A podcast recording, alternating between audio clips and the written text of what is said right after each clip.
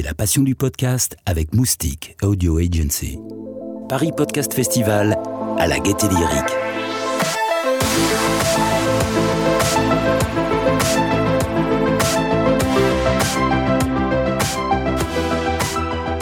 Bonjour à tous, bienvenue euh, au Paris Podcast Festival pour ceux qui viennent d'arriver. Bienvenue surtout à ce débat sur le podcast et la presse qu'on a choisi d'intituler Nouveau format et nouveau public parce que c'est bien de ça qu'on va parler aujourd'hui. C'est pas du podcast en général, c'est des podcasts que font les médias, plus particulièrement les médias papier ou web, donc qui ne font pas de son au départ. Et euh, pour euh, parler de ces questions, on a avec nous Alexis Delcambre qui vient d'arriver euh, et de nous rejoindre, qui est directeur adjoint chargé de la transformation numérique du Monde. Bonsoir. Benjamin Ours, responsable des podcasts pour Slate.fr. Bonsoir. Clémence Lemestre, rédactrice en chef des Échos. Bonsoir. Guillaume Goubert, directeur du journal La Croix. Bonsoir. Et enfin Christophe Israël, directeur adjoint de la rédaction pour Libération. Bonsoir. Vous avez euh, tous et toutes lancé des podcasts euh, dans les deux dernières années ou un peu plus pour Slate.fr. Euh, on va parler ensemble de, tout le processus que vous avez mis en place pour produire ces podcasts. Mais la première question que j'aimerais vous poser, c'est combien de temps ça vous a pris d'arriver à convaincre vos rédactions de lancer des podcasts? Tu veux répondre en premier Allez-y. Euh, un temps assez long, mais pas forcément pour convaincre euh, la rédaction, parce que euh, ben, il y a beaucoup d'appétit pour le podcast de façon générale, et donc il y en a aussi dans les rédactions, en tout cas chez nous. Et donc il y a plutôt une très grosse envie d'utiliser ce, nouveau format pour raconter des histoires établir une nouvelle relation avec les lecteurs. Euh, la difficulté étant de marier cette envie-là très forte et les capacités de production, euh, les questions de modèle économique, etc. Voilà, c'est plutôt ça qui, a pris du temps. Bah, un, peu pareil, en fait, il y, avait de la part de la rédaction une envie, même euh, énormément de demandes de formation. Après, la question, c'est, OK, tu veux faire un podcast, mais tu as aussi des articles à écrire. Donc c'était pas tant euh, de convaincre les gens de, faire un podcast, ils étaient pour. C'était plutôt comment on le fait. Euh, pareil, euh, comment on arrive à faire un podcast tout en écrivant des articles Est-ce qu'on dégage quelqu'un et tout Et là, dans ces cas-là, il faut convaincre la direction. et ça, en fait, ça a été relativement facile parce que nous, on a commencé à en parler, je dirais, fin 2017. Et on voyait partout que ça augmentait, donc euh, on a un peu accompagné le mouvement de, tout le monde en parle, et donc euh, bah, nous aussi on va en faire un peu. Vous avez lancé en 2019 En 2018. fin 2018 Fin 2000, on a lancé en fait, non là on est en 2019, donc on a lancé en 2018 les éditos de la rédaction, euh, où là, c'était vraiment, c'était pour mettre un premier pas dedans, euh, voir comment ça fonctionnait, etc. Vous pouvez nous raconter un peu ce que c'est les éditos de la rédaction Alors, les éditos de la rédaction, c'est vraiment le produit le plus simple du monde et le plus simple à faire, si je puis dire.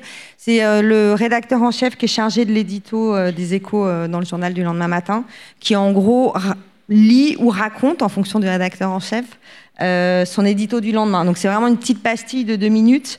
L'idée c'était ça commence, ça nous a permis de, bah, voir si on avait un, studio dans lequel on pouvait enregistrer du son. Enfin des, plein de petits trucs comme ça euh, euh, qui peuvent paraître idiots, mais si on veut faire du son, il bah, faut pouvoir l'enregistrer. Donc on est parti de ce produit très très simple pour pouvoir bah, commencer à mettre un premier pas dans l'audio. Et puis on a eu un autre podcast qui s'est lancé un tout petit peu plus tard en 2018, qui était Take Off et ça, c'est un podcast qui est fait par un journaliste du journal, Guillaume Rejras, et qui a vraiment, c'est, il a voulu le faire, euh, il le fait tout seul. Euh, et le principe, c'est qu'il parle à peu près, c'est une rencontre pendant une heure avec une personnalité euh, des startups, des nouvelles technologies. Et donc ça, c'est vraiment, il, fait le début, la fin, le montage, etc. Alors on l'aide un peu pour le montage. Et puis après, on a lancé la story, qui est là le gros podcast des échos qu'on a lancé en début mai 2019. Est-ce que euh, vous, dans les autres rédactions, vous avez eu la même démarche de, vous dire commençons simple, faisons un podcast simple, faisons par exemple une conversation, une interview, et ensuite on complexifiera?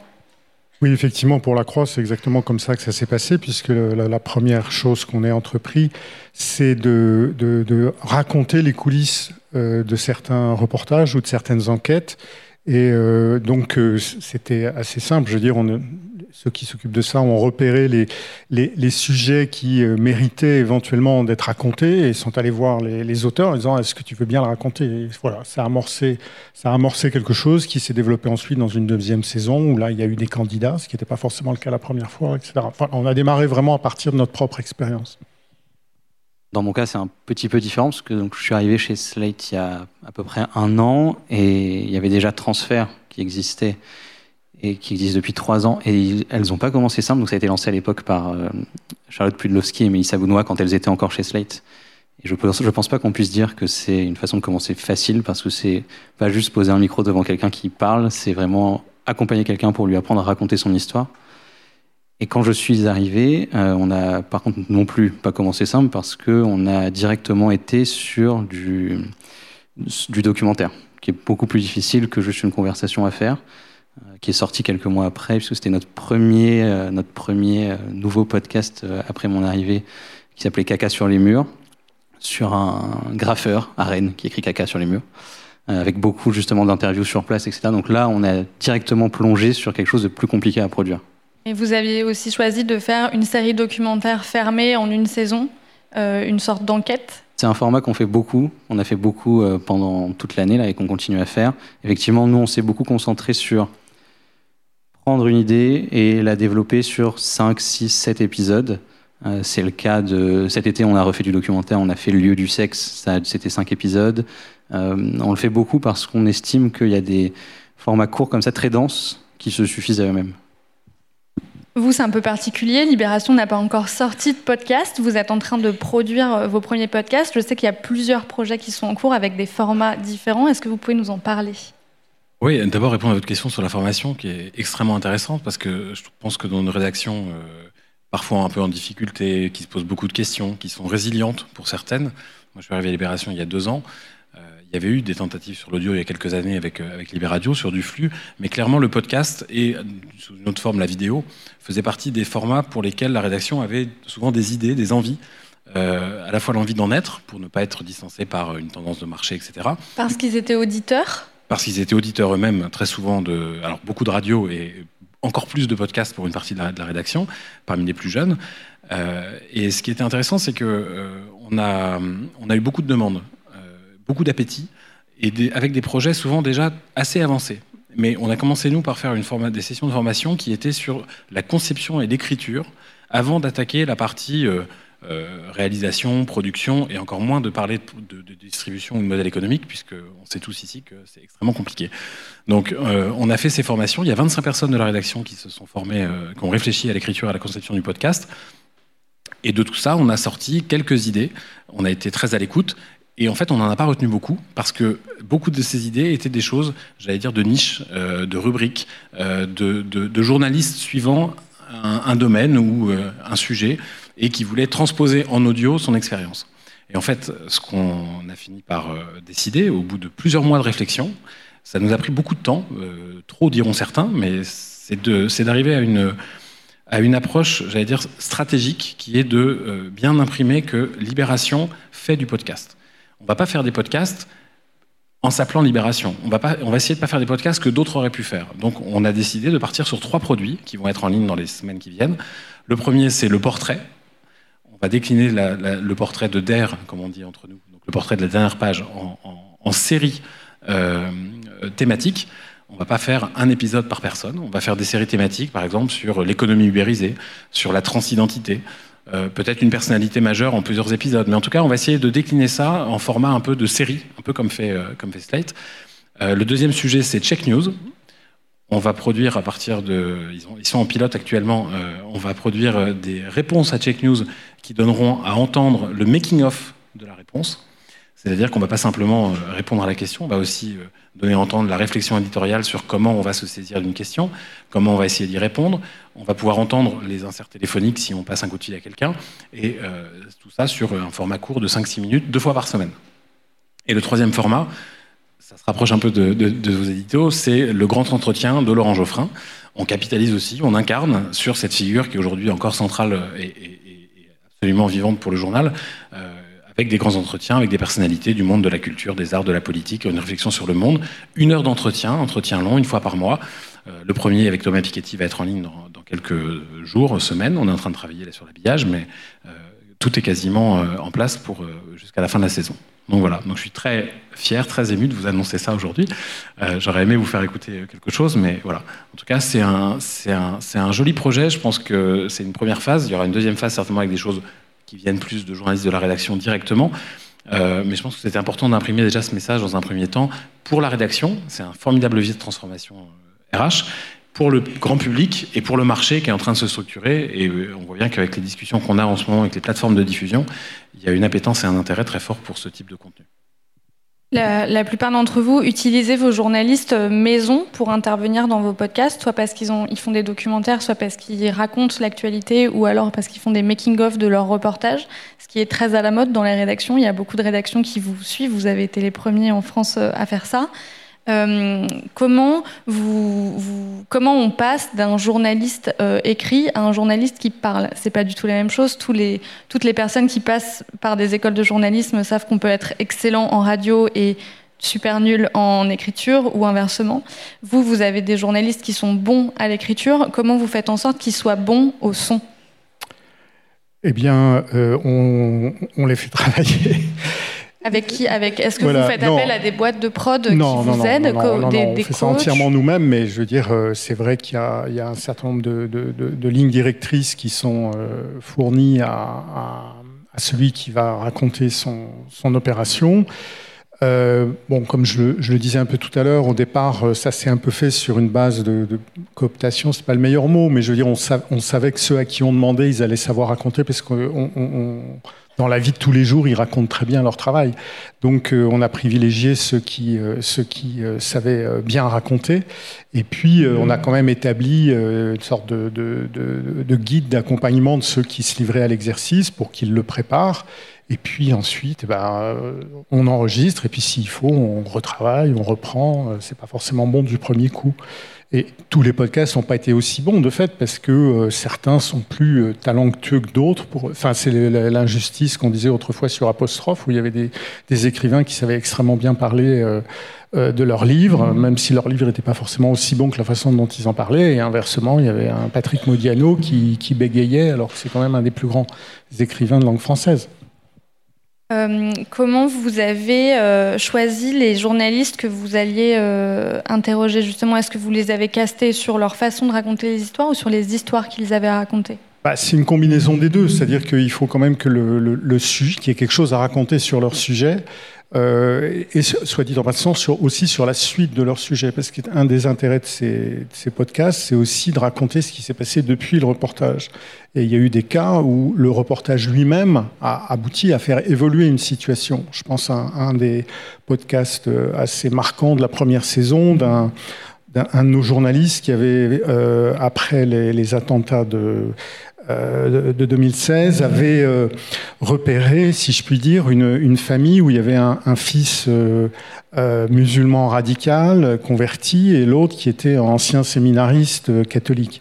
Et, donc, il a discuté avec eux pendant très très longtemps pour les, convaincre de, discuter ensemble, ce qui a d'abord donné lieu à un, un, un très beau reportage, enquête reportage dans la Croix.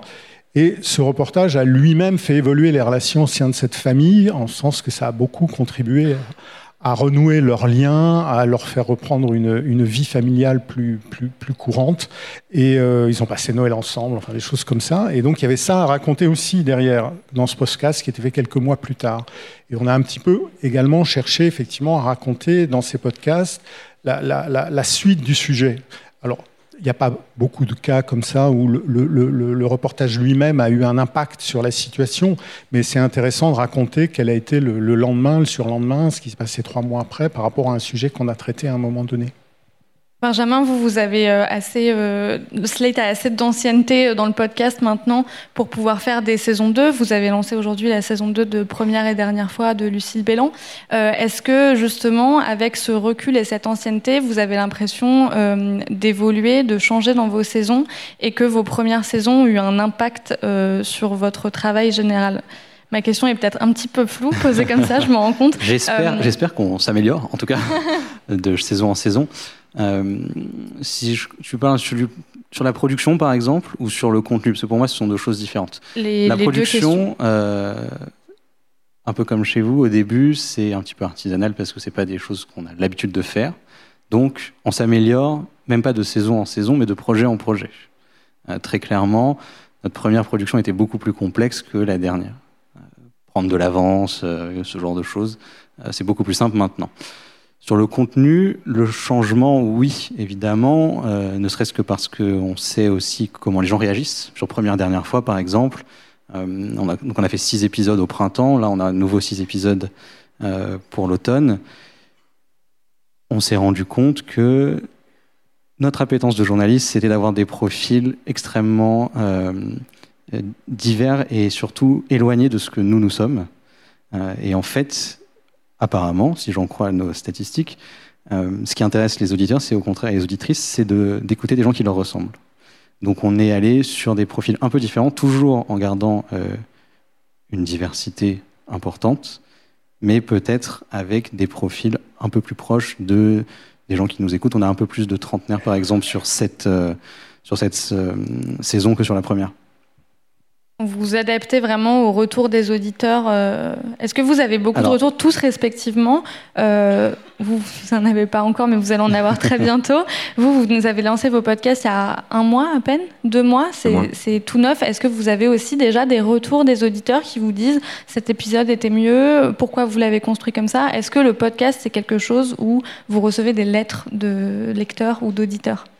Pas à ce stade, euh, mais bon, il y a quand même des choses. Des commentaires iTunes. Voilà, dans les commentaires bien sûr, euh, un peu sur les réseaux sociaux. Je pense malgré tout que deux mois c'est très peu de temps. Enfin, je pense qu'on est vraiment sur des formats euh, qui sont sur des sur des durées de vie longues. Donc c'est vrai que, alors a fortiori, nous, le premier podcast qu'on a lancé fin août, c'était euh, une série euh, assez courte qu'on a diffusée pendant une semaine.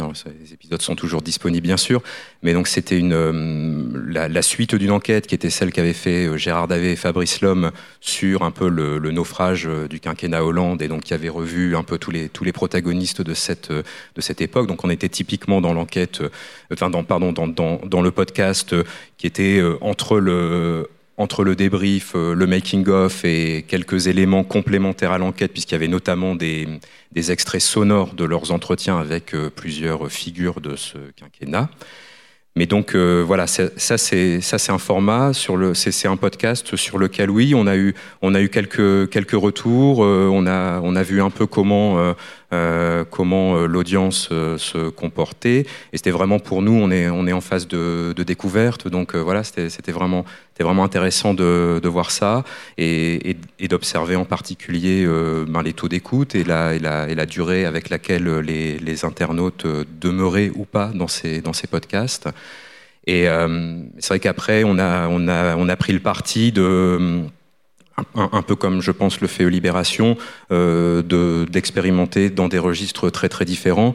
Donc on a, on a, on a lancé un deuxième podcast qui s'appelle euh, Le goût de M et qui lui euh, euh, est une rencontre avec une, figure de l'univers de la culture, de la, du design. Le premier avait été avec Marina Foyce qui raconte un peu son itinéraire intime en matière de goût. Et puis là, on en prépare un autre autour de notre série S'aimer comme on se quitte, qui raconte, euh, donc, euh, qui, écrit euh, Lorraine de Fouché chaque, tous les 15 jours dans le monde, qui raconte le premier jour et le dernier jour d'une histoire d'amour, c'est du témoignage mais on va pas les jouer en témoignage, on va les jouer euh, avec euh, une, comédienne et un musicien. Donc voilà, pour vraiment euh, chercher, un décalage et un, pas de côté par rapport au, registre du témoignage qui, nous semble déjà très fortement représenté, même si on l'a fait un petit peu aussi avec un podcast sur les aidants. Et voilà, et c'est vraiment, euh, moi j'ai hâte d'avoir euh, diffusé ces quatre podcasts, de laisser passer un peu de temps et de voir quels sont les, les retours, à la fois sur, euh, sur nos sites et applications, parce que nous on, on, a la capacité de les, de les mettre en avant, mais aussi sur les plateformes sur lesquelles on les diffuse. Et là, je veux dire, on part un petit peu, euh, on est un parmi d'autres, euh, parmi euh, un peu tous les producteurs. Et voilà, et là, pour le coup, on ne sait pas trop si on va rencontrer une audience et si cette audience est une audience nouvelle ou si c'est des gens qui sont déjà lecteurs du monde. Si je peux me permettre, juste pour répondre à ta question aussi, c'est qu'effectivement, quand je dis on regarde les commentaires et comment les gens réagissent, on reste quand même des journalistes, pas des producteurs de divertissement qui cherchent absolument un public spécifique. Donc un journaliste raconte quelque chose pour être lu, entendu, etc. Mais il y a une vision quand même et un angle, et on ne va pas simplement se dire bon, les gens réagissent comme ça, donc on s'adapte complètement. Il y a une vision qui est celle de Slate, celle d'autres médias. On reste des journalistes avant. Justement, en termes de code euh, journalistique, vous avez dû soit les inventer, soit les, euh, les façonner à partir de ceux que vous aviez déjà dans vos médias, dans vos médias papier ou web. Euh, quels codes que vous aviez avant, vous avez repris et lesquels vous avez mis de côté parce qu'il y a euh, un format différent? Vous parliez par exemple d'acteurs qui jouent des témoignages dans un, journal ou dans un, sur une vidéo web, ça serait plutôt compliqué. Euh, vous avez fait ce choix-là de prendre des acteurs. Est-ce qu'on sort pas un peu du journalisme quand on prend des acteurs pour parler d'un témoignage? Est-ce que c'est une question que vous vous êtes posée en interne? Enfin, oui, on s'est bien sûr interrogé, mais en, l'occurrence, euh, on est simplement sur euh, l'interprétation d'un témoignage qui a été recueilli par l'une de nos journalistes et qui est strictement identique à la, à la version recueillie écrite. Donc, en fait, je pense que c'est une question à laquelle on répond assez vite. Euh, donc, mais pour moi, on est plutôt dans, dans, quelque chose où il peut y avoir justement un, un apport euh, par rapport au travail journalistique initial. Euh, en, le, le, podcast est un des territoires qui, qui, qui permet de, de croiser euh, avec euh, d'autres d'autres formes d'expression euh, que l'écriture. D'une certaine façon, c'est analogue aux expérimentations qu'on a pu faire par exemple sur la vidéo, où on, où on travaille aussi avec le motion design, etc. Il y a, il y a quelque chose d'analogue pour moi qui est de profiter aussi de ce que ces, ces nouveaux territoires peuvent, peuvent permettre pour euh, embellir les histoires sans évidemment euh, rien changer à, euh, en matière de, traitement de l'info, de vérification, d'éthique journalistique, évidemment. Nous, c'est plus, alors c'est pas forcément sur des acteurs, parce que pour le coup, c'est vraiment les journalistes ou des experts qui interviennent. En revanche, euh, ce qu'on trouve très intéressant, c'est euh, comme c'est la story qui est vraiment notre gros podcast et sur un format euh, pédagogique, vraiment explainer, on prend euh, dans l'actu euh, une grosse information plutôt économique et on l'explique. Euh, et ce qui est intéressant, c'est qu'on voit que ça fonctionne très bien, que ça intéresse vraiment les gens et c'est vraiment le, le côté pédagogique qui intéresse. Et du coup, là, c'est dans le côté effectivement apprentissage on se dit, mais en fait, peut-être que ce qui manque sur le site des échos, c'est justement ces formats pédagogiques, parce qu'on a un peu le côté expert, on est soi-disant, on parle qu'à des experts, mais en fait, il n'y a pas que des experts. Et donc, on fait la réflexion inverse et on se dit, bah, on voit que ça fonctionne, ce type de format, certes sous forme d'audio, et si on essayait de l'adapter à l'écrit c'est-à-dire que grâce à ces nouveaux formats, on apprend des nouvelles choses sur ce que veulent euh, nos lecteurs. Je crois que tu poses le, doigt sur un truc hyper important, c'est qu'on on, s'adresse à une audience d'abord qu'on connaît mal, et quand tu dis à nos lecteurs, euh, c'est à nos lecteurs, nos auditeurs, les fameux nouveaux publics pour certains dont on pense qu'on peut aller leur parler. Les formats pédagogiques, nous on le voit avec Check News, qui est vraiment un format, euh, les gens posent des questions et on, et on répond à leurs questions, pas à celles que nous journalistes, nous voulons nous poser pensons que le grand public se pose, et on voit que euh, ça fait une grande partie du succès du produit, si on parle de produit éditorial, ça fait une grande partie du succès de la mécanique euh, du produit. Donc après, qu'on mette en forme euh, différemment les choses et qu'on se saisisse de sujets différents selon des thématiques propres, etc., je pense que cette volonté de pédagogie, elle rencontre aussi ce public dont l'étude de ce matin a bien montré que c'est des gens jeunes, c'est des gens qui sont extrêmement intéressés par l'actualité, mais aussi par le monde qui les entoure, des gens urbains, déjà avec un niveau de, de, scolarité souvent assez, assez élevé, et dont le podcast vient en complément d'autres sources d'information. C'est pas la seule, la seule eau à laquelle ils viennent boire, et donc on, on peut se permettre aussi d'être assez vite en profondeur sur un sujet ce qui est quand même aussi, je te rejoins complètement, la, vocation de, rester d'abord journaliste et de, travailler dans un média. Et, en même temps, je pense que c'est aussi euh, le principal écueil qui peut, qui peut souvent se, se dresser beaucoup plus vite que, que ce qu'on imagine. Un, truc euh, auquel je pense qu'on a tous été confrontés, mais bien au-delà des médias, c'est ce que j'appelle moi le podcast de casting. C'est-à-dire que la meilleure idée est souvent, euh, est souvent conditionnée pour réussir, bah quand même un peu à la personne qui va venir en parler. Tu parlais tout à l'heure d'apostrophe avec un écrivain qui peut très mal parler de, son livre. Euh, il y a des gens du milieu de la culture qui, euh, qui vont avoir des difficultés à exprimer de manière concise. On n'en a pas parlé jusque-là, mais on est quand même sur des formats qui sont souvent en dessous de 30 voire 15 minutes d'exprimer de, manière concise une pensée structurée avec une voix. Euh, enfin, je pense que c'est un, un, petit tabou. Moi qui ai fait 10 ans de radio, je peux vous dire que ça ne l'est pas du tout quand on vient de la radio. Il y a des gens qui n'ont pas une voix qui s'écoute simplement ou agréablement. Et quand on voit que souvent on écoute le podcast au casque, dans des moments où on est très concentré sur quelque chose, pas forcément que le son, eh ben la nature de la voix, sa douceur, sa rondeur, etc. Et je te rejoins sur les acteurs, c'est absolument essentiel et primordial. C'est pas une coquetterie euh, pour l'écoute. Et donc voilà, avoir un bon client, avoir Marina Foyce, c'est un bon début. Euh, nous qui calons en ce moment les entretiens avec Laurent Geoffrin, euh, on sait très bien que certaines personnalités vont être des bons clients, il va y avoir de l'aspérité, ils vont pas être d'accord, il va y avoir du, du sport, ça va être sympa à écouter. Si c'est pour avoir quelque chose d'un peu plat ou de, de très intéressant mais qui s'écoute mal, eh ben, euh, ça peut être un critère aussi de choix parfois dans la programmation. Et ça, je pense qu'il ne faut pas non plus, euh, faut pas non plus se, cacher derrière euh, un paravent un peu uniquement éditorial. Il y a aussi toutes ces, choses qu'on apprend quand on vient de la presse. Euh, la maquette, si vous demandez à à quelqu'un d'écrire un texte, il peut écrire un très beau texte. Ça fera pas pour autant une belle maquette euh, dans, le journal. Et en audio, c'est vrai que c'est un métier à découvrir, c'est un métier à apprendre quand on vient de la presse. Et d'où l'intérêt aussi de s'entourer de gens parfois euh, issus de ces milieux-là pour pas faire de bêtises juste être crédible. Parce que quand tu dis qu'on arrive sur Spotify ou Deezer ou, Apple avec des gens qui font de la radio toute la journée, si eux arrivaient dans les kiosques avec un journal quotidien, je suis pas certain qu'ils seraient tous aussi au niveau que que, les gens qui font ça depuis, euh, depuis un demi-siècle. Et justement, est-ce que vous avez choisi tous respectivement de vous entourer de professionnels du son aussi? Pour vous guider un peu, euh, j'imagine que même si certains d'entre vous ont déjà travaillé à la radio, aujourd'hui vous travaillez dans la presse, donc vous avez besoin de, guidage Oui, bien sûr. Euh, donc effectivement, il y a des, chez nous aussi, il y a des gens qui ont fait de la radio, il y a eu des expériences aussi sonores par le passé. Et puis, euh, je rejoins Guillaume sur le fait aussi que finalement, dans les rédactions de presse, euh, il y a quand même de l'oralité, en fait, parce qu'on raconte, on vend son histoire, on la raconte à ses collègues. Voilà, donc finalement, il y a beaucoup de moments aussi où les histoires sont déjà pré-racontées. Et je pense que c'est ça aussi qu'on essaye un peu de transmettre euh, dans les podcasts. Mais oui, évidemment, tout ça, pour nous en tout cas, c'était pas suffisant. Et donc oui, on a travaillé donc avec différentes personnes selon nos projets. Donc Thomas Baumgartner pour certains d'entre eux, Géraldine Saratia pour d'autres, etc. Charlène Nouyux qui a fait des montages. Oui. Travaille beaucoup pour Arte Radio? Oui, voilà, pour, bah oui, effectivement, parce qu'on n'a pas du tout en interne ces, ces compétences-là à ce stade, et voilà, et on, on devra déterminer dans les mois qui viennent si on souhaite les intégrer ou, pas, ou, ou, conserver ce mode collaboratif. On verra. Je crois que vous, avez, euh, vous êtes dans le même groupe euh, que donc le Parisien Les Échos, c'est un groupe. Vous avez Binge avec vous et vous avez euh, eu une collaboration avec Binge, en tout cas pour affiner le projet au début. Et vous on a discuté un petit peu avant. Vous me disiez qu'il vous aidait à caster les réalisateurs parce que vous ne saviez pas faire ça. Est-ce que vous pouvez m'expliquer un peu la nature de votre relation avec Binge Audio? Oui, alors euh, Binge Audio, donc effectivement, le groupe Les Écoles Parisiens a pris une participation dans Binge Audio, donc euh, on s'est naturellement tourné vers eux quand on a voulu lancer le podcast.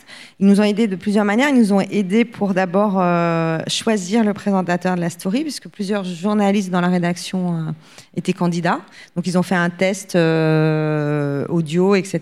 On a finalement pris pour le coup, un ancien journaliste radio qui est aux échos depuis plusieurs années, mais qui bossait à Europe 1.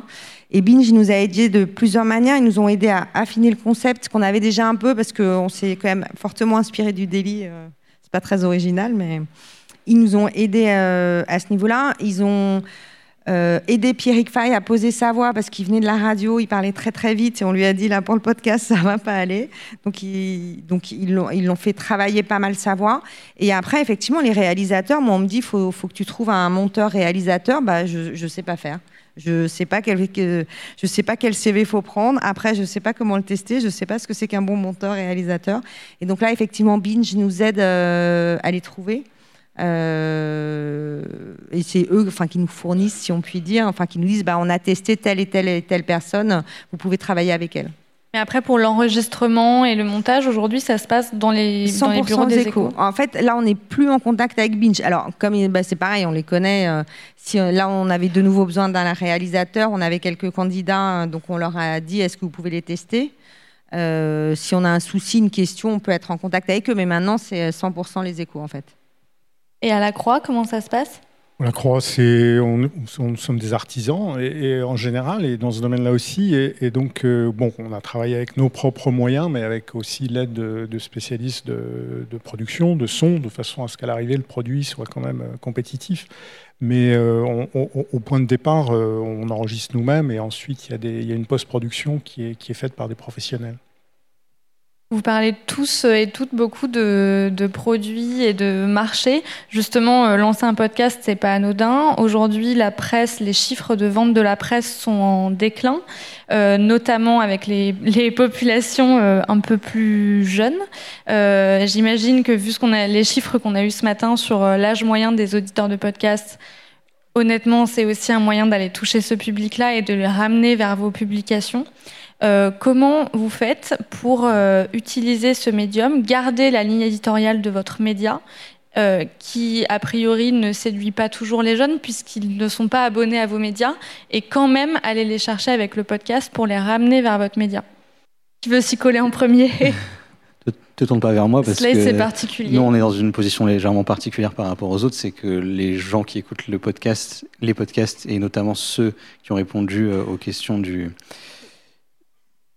l'étude qui est parue ce matin sont à peu près aussi les gens qui lisent le site, à peu de choses près. Donc euh, là-dessus, on part avec une différence complète, y, compris aussi pour ce qui est du ton et de la ligne éditoriale, puisque Slate, depuis dix ans, est un média qui se permet la première personne, qui se permet euh, une certaine proximité avec euh, ses lecteurs, avec son lectorat. Et donc c'est quelque chose qu'on peut aussi transcrire directement sur le format podcast. Là-dessus, on, est un petit peu à part.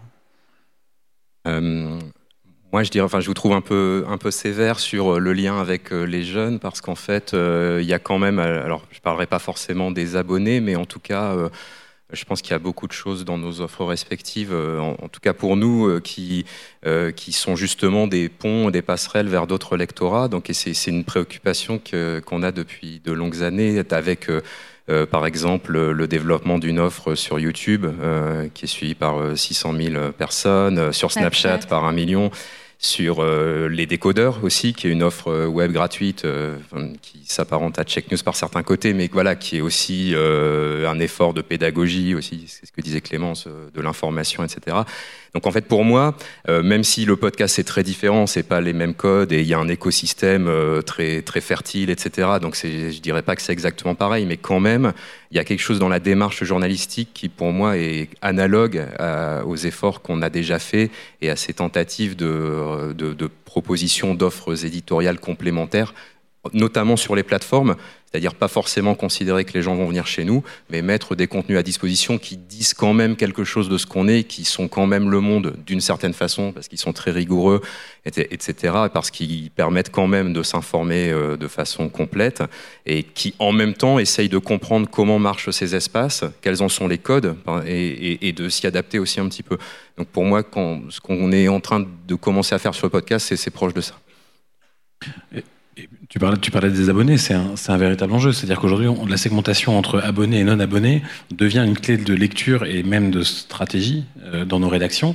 Euh, je parle même pas du modèle euh, payant, enfin voilà, de premium, etc. Mais c'est une réflexion. C'est-à-dire que je pense que nos abonnés lisent moins le papier parce qu'on lit moins le papier, mais on le lit encore, malgré tout. La base qui résiste est, est très très résistante. Donc elle est faible, mais elle est résistante. Et surtout, enfin, on est tous dans la même situation, on gagne des abonnés sur le numérique. Et réfléchir au format en même temps qu'au contenu, c'est une condition quand on fait du podcast. Donc moi, je pense que c'est plutôt une opportunité. Et c'est aussi pour ça que euh, Libé décide d'aller maintenant sur le podcast pour aller à la conquête de ces nouveaux publics et pas que jeunes.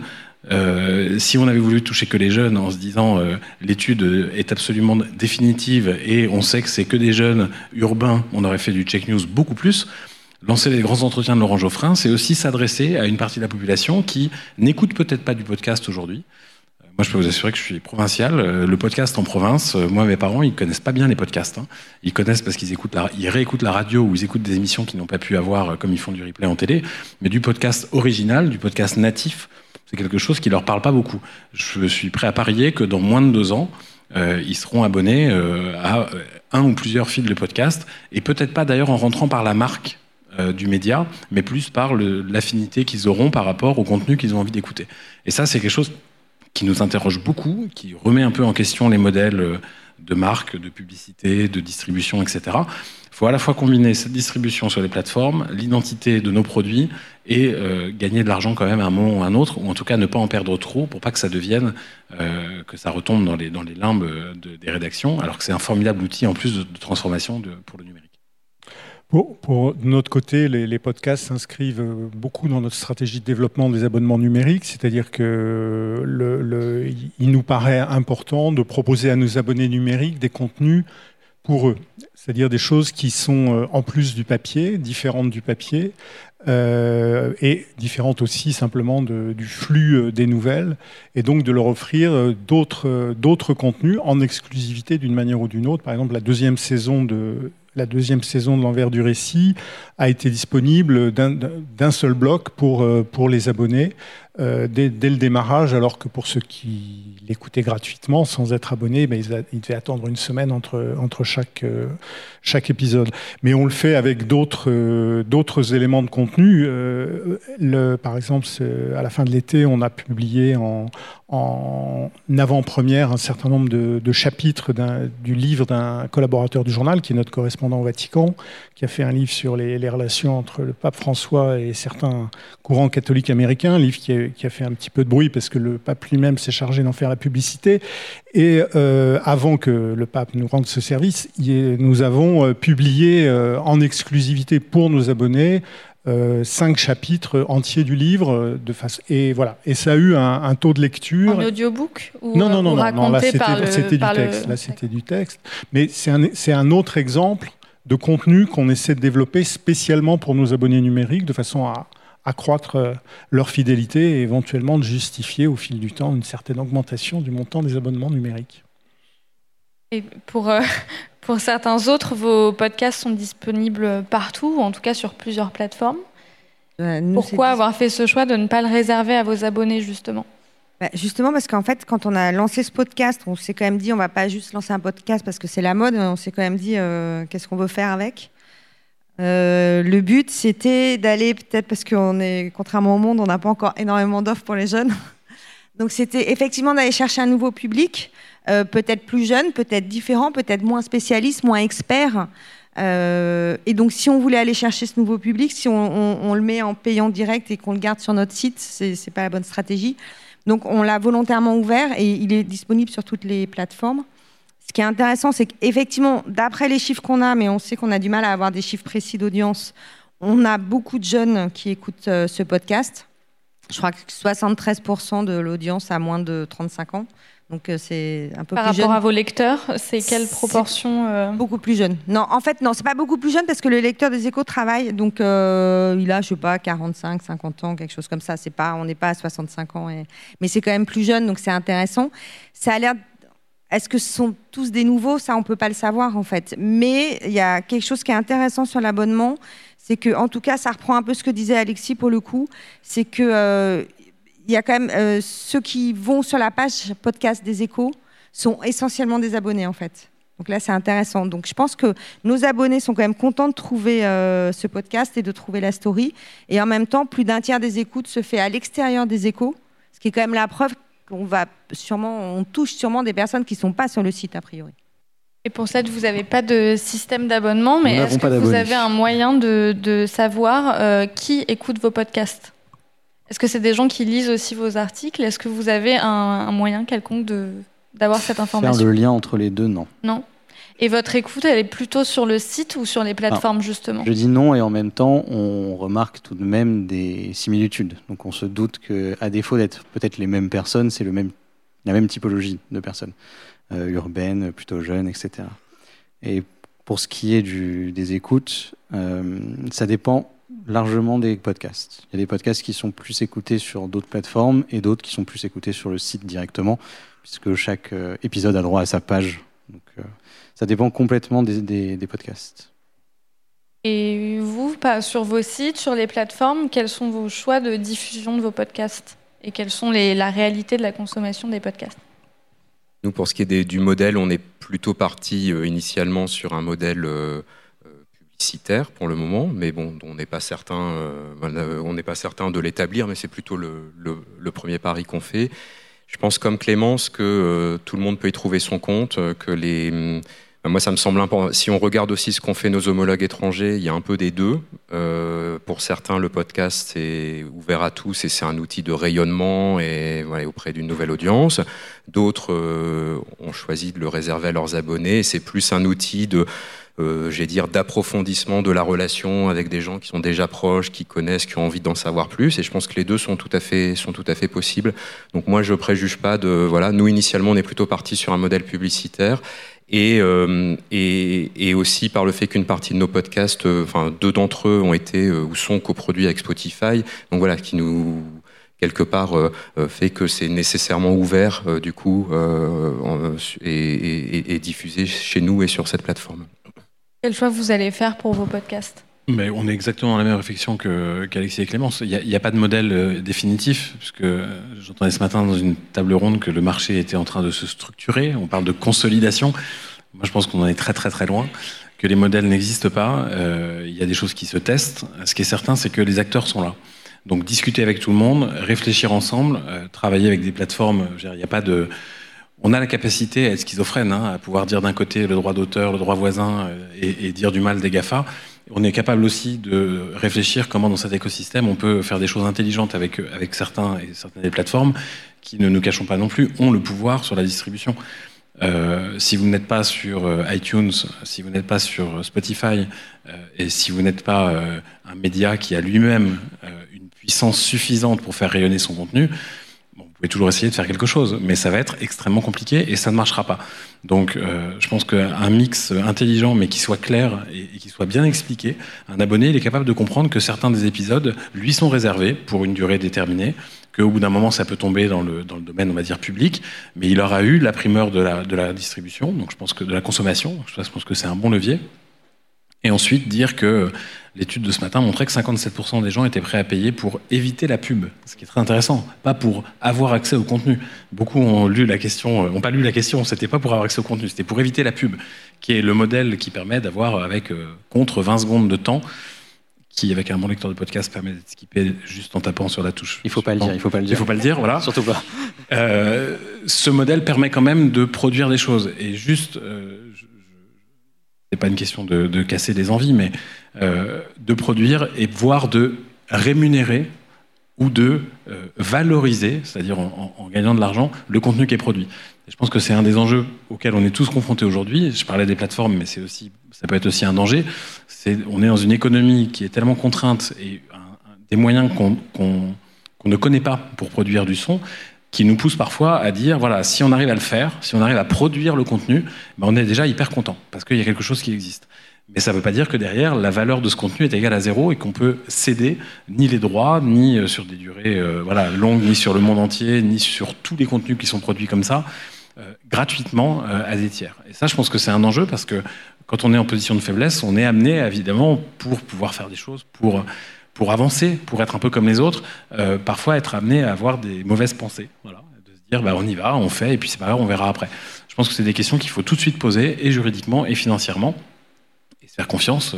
S'il y a du contenu qu'on est capable de produire nous seuls et de produire de la valeur, cette valeur, elle a peut-être un prix.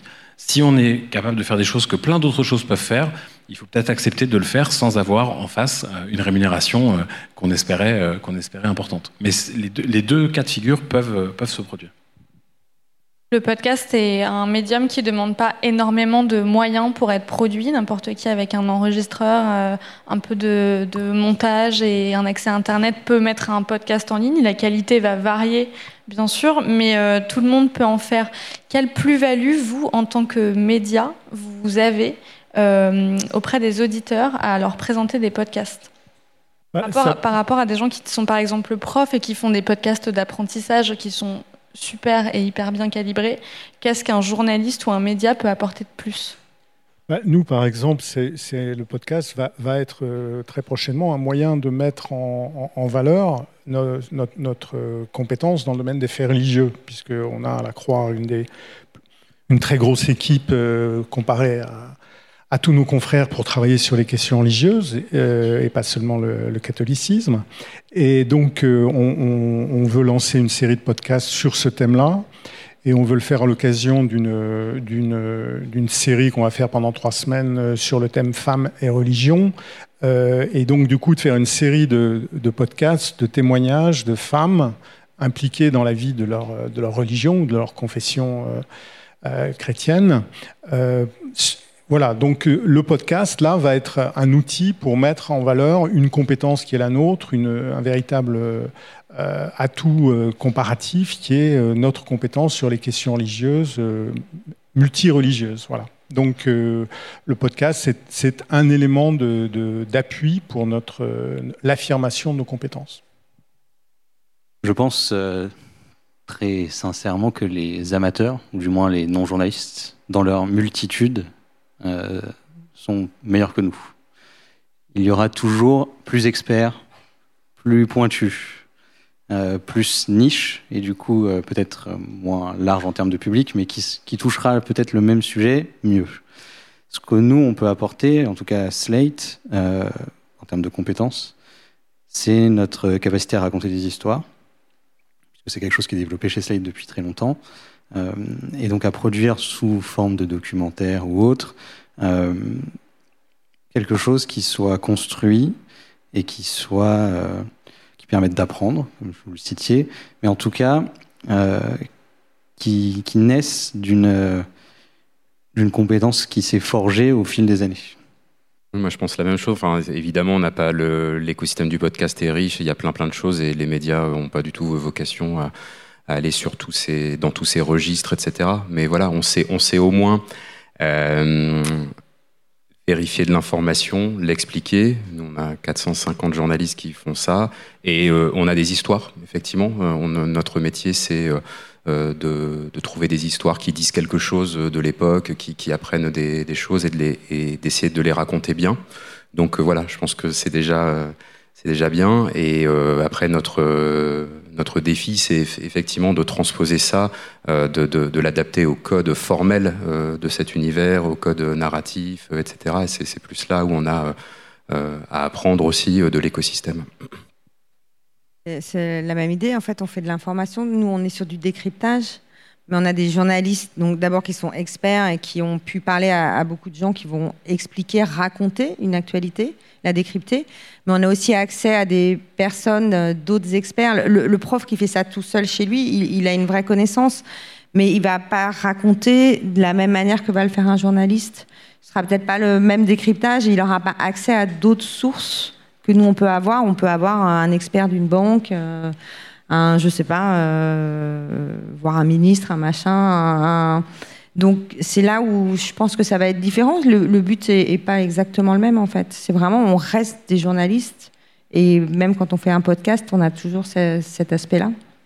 Juste un truc sur le. Il y, a un, point, je te rejoins sur la vérification d'informations. Qui d'autre que des journalistes qui font ça toute la journée depuis longtemps, euh, ou moins longtemps, mais dont c'est le métier, qui ont des méthodes, peuvent faire ça? Personne. Ça répond à la question de ce que les autres ne peuvent pas faire, les journalistes peuvent le faire, en audio, en écrit, en vidéo, enfin peu importe avec la langue des signes si vous voulez, il n'y a que les journalistes qui peuvent le faire. Le sujet qui est le plus, euh, tricky, comme on dit en mauvais français, c'est le reportage. Parce qu'on a des très bons reporters, on a envie de raconter ces histoires, souvent quand on part, euh, pas forcément loin, hein, le bout de la rue est, est très vivant, mais on est en concurrence là frontale avec la radio qui sait faire ça, elle, depuis très longtemps, dont c'est le cœur de métier, et dont, le savoir-faire, euh, quelle que soit l'antenne, euh, forcément meilleur que le nôtre. Donc je pense que raconter des histoires, c'est bien. Euh, à Libé, on va essayer de faire quelque chose qui est un peu... Euh, voilà, que le monde ne peut pas forcément faire de la même façon. Libé est un journal engagé, pas militant, mais engagé. Et donc tenir un discours ou raconter des histoires avec un parti pris, en tout cas avec un prisme, avec un, engagement très fort, pense que c'est aussi ce qui peut euh, permettre euh, d'aller, euh, de résonner dans les oreilles de, certains publics ou de, certaines personnes. on parle avec une identité, on parle avec un, discours, avec un ADN, comme on dit encore parfois. Et donc, comme vous sur le fait religieux, bah voilà, les questions de société, les questions de genre, de vivre ensemble, les questions de laïcité, de, de valeur de la, d'humanisme, de, progressisme, voilà, c'est des, sujets qu'on va essayer d'aborder à travers toujours de l'incarnation, à travers des gens, mais en, gardant ce parti pris qui, à mon avis, est constitutif de l'identité même d'un podcast. Donc vos podcasts servent aussi à affiner votre identité et votre ligne éditoriale, à l'affirmer en tout cas auprès du public. Est-ce qu'il y a des questions du public? Il nous reste une dizaine de minutes. Oui, mademoiselle, il y a un micro. Ah ben on va commencer par le jeune homme et puis on viendra à vous ensuite. Désolé. Euh, bonjour, je m'appelle Xavier Eutrop, je travaille à la revue des médias de l'INA et j'ai une question un peu idiote, mais je vais la poser quand même. J'aime bien les questions idiotes. Euh, en termes d'investissement et de réflexion euh, au sein des rédactions, comparé à la vidéo, qu'est-ce que ça représente le podcast? Est-ce que c'est une nouvelle, un nouvel axe de développement comme l'a été la vidéo? Est-ce que c'est vu comme étant un levier de croissance, quelque chose qui va remuer tout le monde et pour lequel il va falloir vraiment embaucher des tas de gens? Ou c'est juste un média en plus qu'on fait euh, voilà, sur le côté. À quel point c'est sérieux et à quel point c'est vital pour vous? Moi, je peux commencer puisqu'on n'a pas de vidéo du tout chez Slate. Donc, ça résout vite le problème. Et euh, sur la deuxième partie de la question, euh, en termes d'embauche, par exemple, notamment, depuis que. Donc, moi, je suis arrivé, c'était déjà une embauche pour faire du podcast. Il n'y avait personne. on a embauché déjà depuis d'autres personnes. Et l'idée est d'en faire un autre pilier. Il y aura la partie écrite principalement, la partie podcast secondairement, mais ce sera un autre pied, un autre pilier fort et important. C'est pour ça qu'on le développe à ce point. Euh, c'est difficile de répondre parce qu'on n'est pas au même stade de l'histoire euh, que la vidéo, donc euh, je sais pas.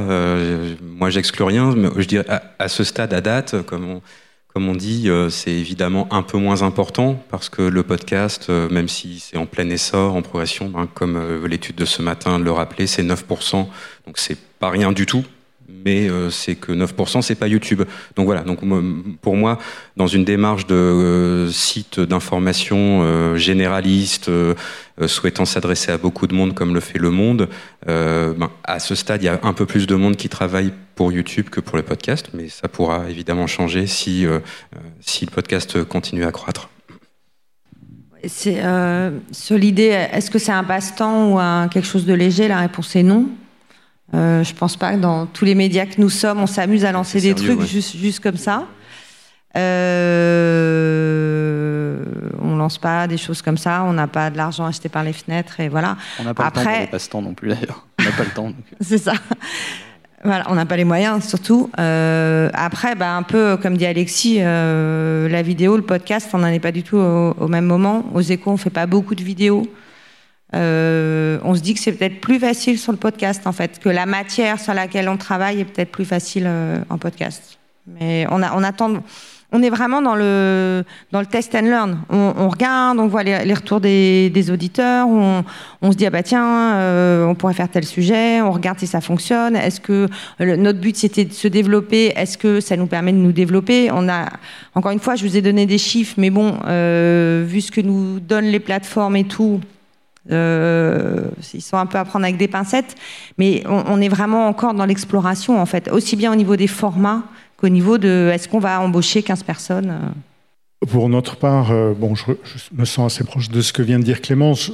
ce que je trouve très très réjouissant avec le podcast, c'est que ça permet de faire des choses qui, qui tiennent vraiment bien, euh, beaucoup mieux que la vidéo, euh, sans faire des investissements très importants. Donc, euh, de ce point de vue-là, pour nous, c'est un levier véritablement intéressant de développement multimédia, alors que si on se lançait dans la vidéo, on en fait bien sûr, mais voilà, on n'aurait probablement pas la même qualité de produit fini qu'on a sur le son, parce que les, les coûts de production sont moindres. Moi, j'insiste sur quelque chose, c'est un levier de transformation absolument génial pour l'entreprise. C'est une manière de se remettre en question, je peux vous assurer que dans des rédactions dans lesquelles on travaille, euh, le week-end dernier, par exemple, on s'est aussi pas mal remis en question. C'est pas évident de se remettre en question. Et, faire bouger des organisations derrière, c'est pas sur une intuition qu'on le fait. C'est évidemment, ce serait délirant de pas faire de l'audio aujourd'hui, puisque tout le monde y est et qu'on dit que c'est un marché en, développement. Mais euh, on a aussi lancé des newsletters. On vient de lancer une revue numérique, 100% euh, numérique, sur les idées, avec des papiers de plus de 70 000 signes qu'il faut beaucoup de temps pour lire.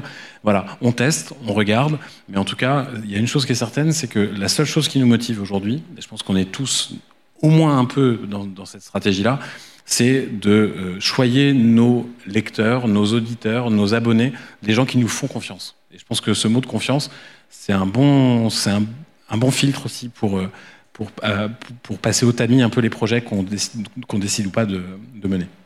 Une autre question par là?